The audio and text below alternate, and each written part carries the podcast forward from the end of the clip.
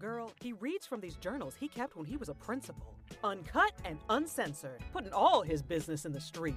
The podcast, bless his heart. The name, Ken Williams.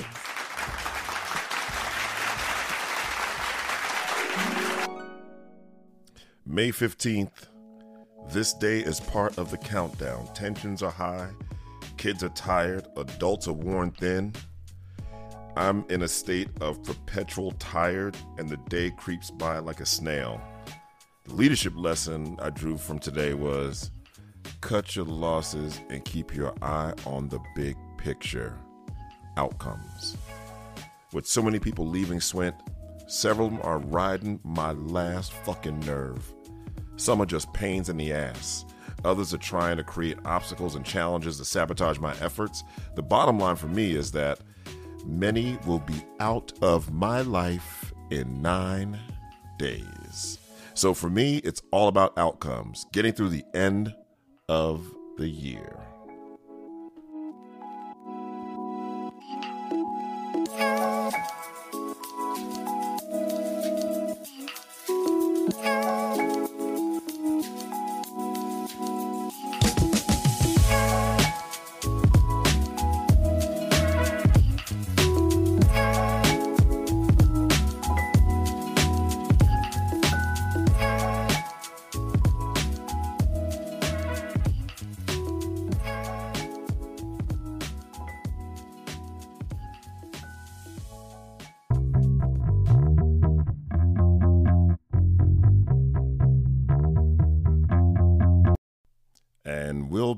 Right back.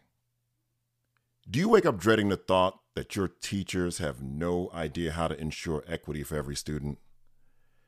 Do you stress out at the thought that for years now you've been engaged in PLC light and not PLC right? Do you find yourself frustrated that some of your teachers don't believe all students can learn at high levels? And do you secretly find yourself deeply frustrated and worn down by the excuses offered as to why kids aren't learning? Are you somewhat unsure of what it takes to embed equity on every campus and on every team, with every teacher in every classroom? And do issues like equity, racism, and social justice feel like a powder keg set to explode and completely fracture your campus? If so, then you need my new book, Ruthless Equity Disrupt the Status Quo and Ensure Learning for All Students. And just, I want you to imagine yourself working with supercharged confidence because you have clarity about how to ensure equity for every student. Confidence about leveraging equitable practices that will make student achievement more measurable and predictable, and never again wonder if you make a difference because you now understand you are the difference. If you're looking for a path to equity for every student that matters, and in my mind, the only path that matters is the one that moves the needle for student achievement, then you need ruthless equity. And not only do you need ruthless equity, but you want to check out my newest product, the Ruthless Equity Accelerator. Nine videos, plug and play, where I facilitate a book study with your entire staff or with individual teams through the most important aspects of every chapter. There's no prep, there's no pre work, no preparation at all. And so, you as a leader, teacher leader, or school leader, get to hit play, pause, and engage with your staff learning together. Nine videos, preloaded, all the materials right there, so that everyone on your staff hears the same language delivered by the same person. No more train the trainer where you're wondering if it's being redelivered with fidelity because I'm doing the delivering, baby. I'm doing the delivering.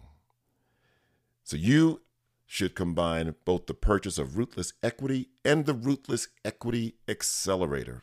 Again, nine, vi- listen, when I was a principal, if somebody offered me nine videos that were not only quality, but represented nine potential already planned. Chia Pet, just pour water on it, just set it and forget it like Ronco sessions, nine sessions. I'd kiss that man on the mouth, and I'm happily married, baby. I'm happily married. If you want to find out more information, go to ruthlessequity.com. That's ruthlessequity.com. Now back to the podcast. All right, let's get into it, baby. You know what? I'm glad I kept that entry short and sweet and didn't get into too many details about certain staff members, even though I know a few off the top of my head. I also know that was a time where a lot of stuff was popped, and there were several folks uh, I know I've forgotten, and I, I just need to keep forgetting who they are. This is an entry that has turned into like a life lesson for me. Um, outcomes, outcomes, outcomes. Like, what's the outcome? And at the time, it was really stressful. And I'm a problem solver, and I like to fix shit. And um, and so the temptation was to try to react and respond to everything. But I also know I was at my wits' end, and everyone else was as well. And what I'm proud of is my nine day sprints at the end of the year was about outcomes. It wasn't about hanging on and simply surviving. It wasn't about tolerating inappropriate behavior or looking past things that need to be dealt with. The nine days represented a filtering system for me. You know, it really helped me ask the why. It really kept me focused on outcomes. And for people who are going to be gone in nine days, short of breaking the law, you are going to get on my nerves with your attitude.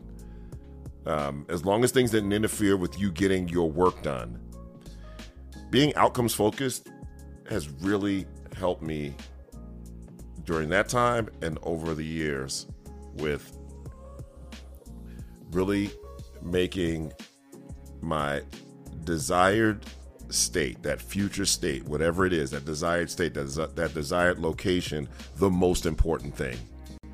And it has helped me put my ego aside in some ways. Like, you know, growing up, I think back to my like, like teenage years and just after college, you know, my wife would tell you, my sisters would tell you, like I was on my way to law school because I, I thought, you know, being an attorney was about arguing people and, you know, breaking people down and you know, I'm, I'm quick on my feet and all that shit. And, you know, I know a 50 cent word or two.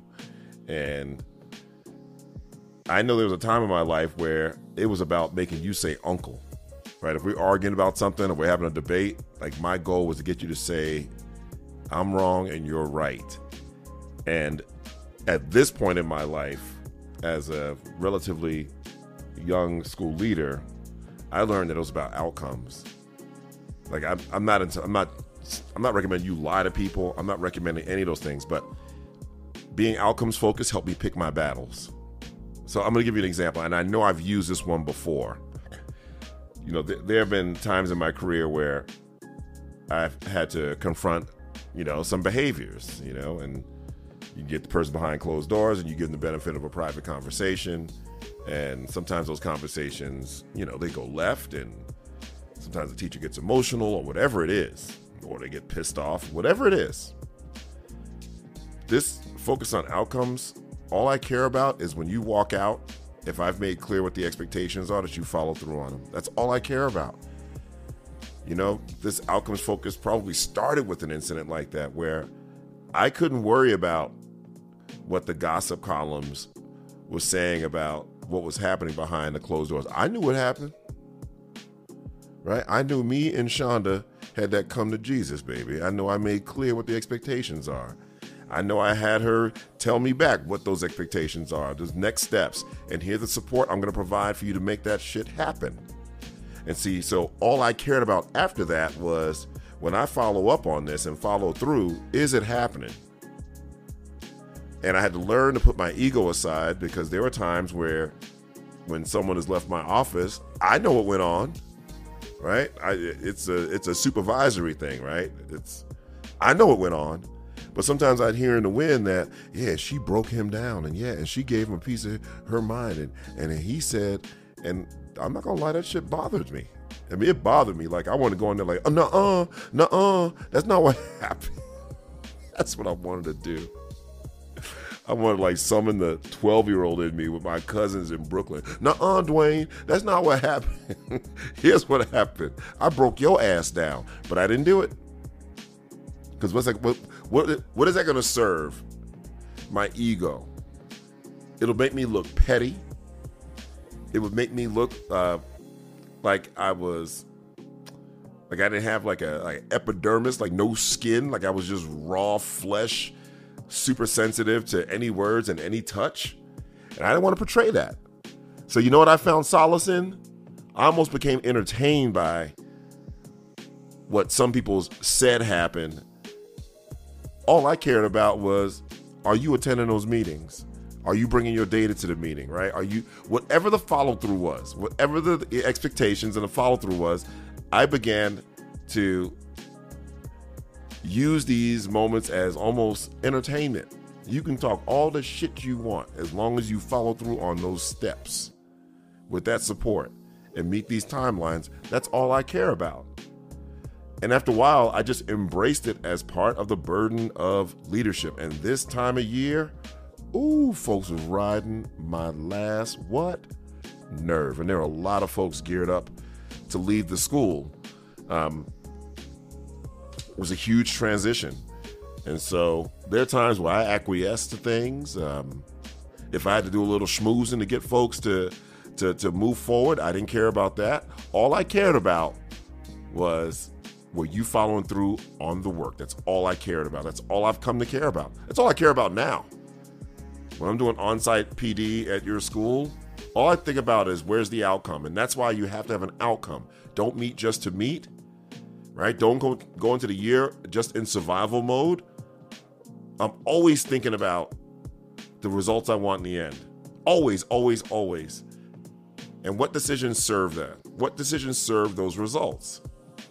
And so sometimes I'm not gonna lie, I told folks what they wanted to hear to move them along and get them to do the right work. I didn't care. I didn't need you to say I was right. I didn't need you to say uncle. I, I definitely didn't want you to fear me. And if you want to go out and, you know, talk shit about what you say happened in that meeting, it's all good as long as you do the work. And I'm going to let these folks who are nine days, nine days from up almost listen, it's like 31 people left uh, from all stakeholder groups. Nine days before this building gets completely turned on its head. I'm not going to let a handful of these bitter bastards take me off my square. I'm just not going to do it. I just won't do it. And so this is the biggest leadership lesson, and I know we've I've covered this before, is being outcomes focused. Being outcomes focused. You know, I don't coach formally, but every year I get older. And I think I become more of an OG and just people reach out, whether it's for about the consultancy or leadership or equity or whatever it is. And I try to I try to get them to be outcomes focused. What's your outcome? What do you want at the end? What's the desired state? And so that's what I want you to take with you. And listen, this entry highlighted what happened at the end of a school year. But these stressful times come up, you know. Hell, I'm recording this right before Thanksgiving. And so this is another time where folks are just crawling to the break and then they'll crawl to the Christmas holidays and then, you know, they'll crawl to winter break and for some they'll crawl to spring break. So there are always these times, whether it's, you know, testing or something, uh, something else that it may be unique to your campus but you'll have those times where things get crazy, and that's when it's best to kind of pull back. Pull back. Think about your ultimate outcomes, and then you address the things that serve it and address the things that impede it. And always remember to start with the crown.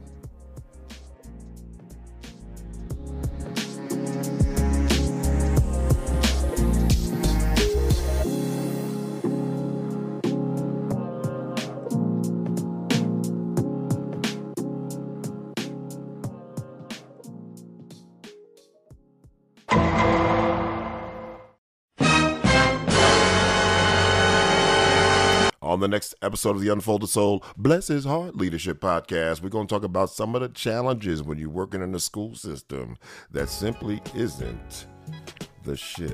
You've been listening to the Unfold the Soul, Bless His Heart podcast with Ken Williams. For more information about Ken, visit unfoldthesoul.com.